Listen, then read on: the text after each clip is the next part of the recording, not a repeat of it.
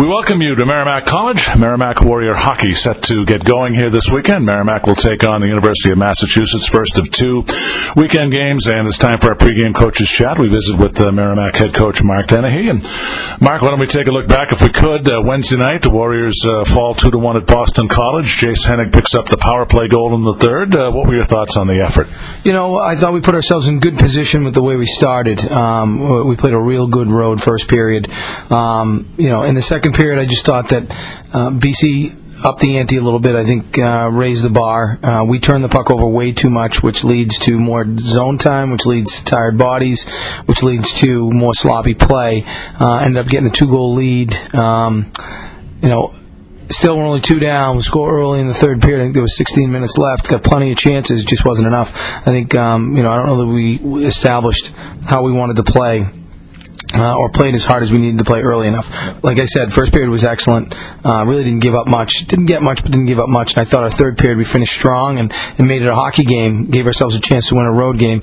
Is that second period that killed us? Well, Mark, you make a good point. The third period does certainly seem to be Merrimack's best period of the game. Uh, what did you find was the biggest difference uh, between that third period and uh, maybe the second that wasn't as strong?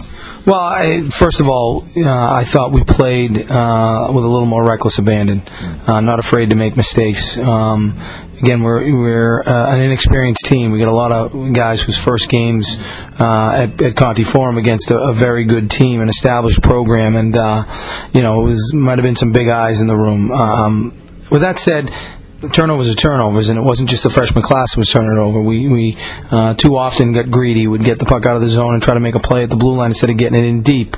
Would try to go cross ice. Um, so you know, it's it's these are all learning experience. Every every game we play is a test. Um, you take away something from it at the end of the day, we didn't get two points, but we gave ourselves a chance to, to get a road, uh, some road points, and, and just too little, too late.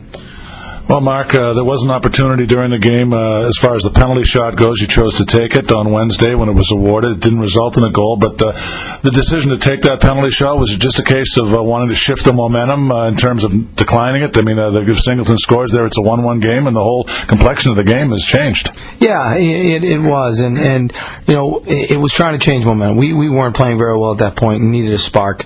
Um, and you know, there it isn't often you're going to get a breakaway, and that's basically what that was. You get an opportunity one on one on one with the goaltender. So, um, you know, that Kyle, uh, he, he, had what he looked for, and and uh, Demko ended up making a nice save with his shoulder. But um, you know, he puts that in, and all of a sudden the momentum's back in our favor, and maybe it jump starts us going into that third period. Well, Mark, tonight we get a look at the UMass Minutemen. Uh, they come to town, uh, coming off a split with UNH last weekend. Um, what are you, what are your thoughts on the Minutemen? Um, you know, they've they've got some speed, they've got some skill, um, you know, and, and they play fast. Uh, you know, they're a hard team to scout. And, uh, you know, they seem to have somewhat of an up-tempo style, uh, but uh, Frank Vatrano has been a real leader for them. He's, you know, he's a guy that uh, in junior hockey scored a lot of goals, and um, you know, he's he's dangerous with the puck in the offensive zone, and and uh, you know, it looks like he's uh, been able to establish himself as a goal scorer at this level as well. And Mark, really not a lot in terms of uh, lineup changes. Justin Husser, however, will be paired tonight with Benny Scotty and Crystal Blank. A somewhat new combination, some veteran grit there. Uh, what are your thoughts on, the, on that trio playing together tonight? Well, just looking for some more ice balance, some lines that we can roll, and and, and hopefully uh, go with more depth. And and uh, you know, we want to attack, we want to pressure, and so uh, the only way you can do that is to get all 12 forwards involved. And lastly, Mark, uh, it's Women's Hockey Night here at Merrimack. A salute to the incoming women's team. Uh, how exciting is it to get the Merrimack hockey community exposed uh, to this program as, as, as, as, is happening tonight? Well, I know how hard these coaches are working, and, and uh, already the quality of the young women on this campus, uh, you know, it, it's really added a lot. Uh, as the father of three daughters, you know, obviously women's hockey is something that is near and dear to my heart. So, you know, it's. Uh, I'm sure they're chomping at the bit, uh, not just to be here in support of our program, but to get ready to go themselves.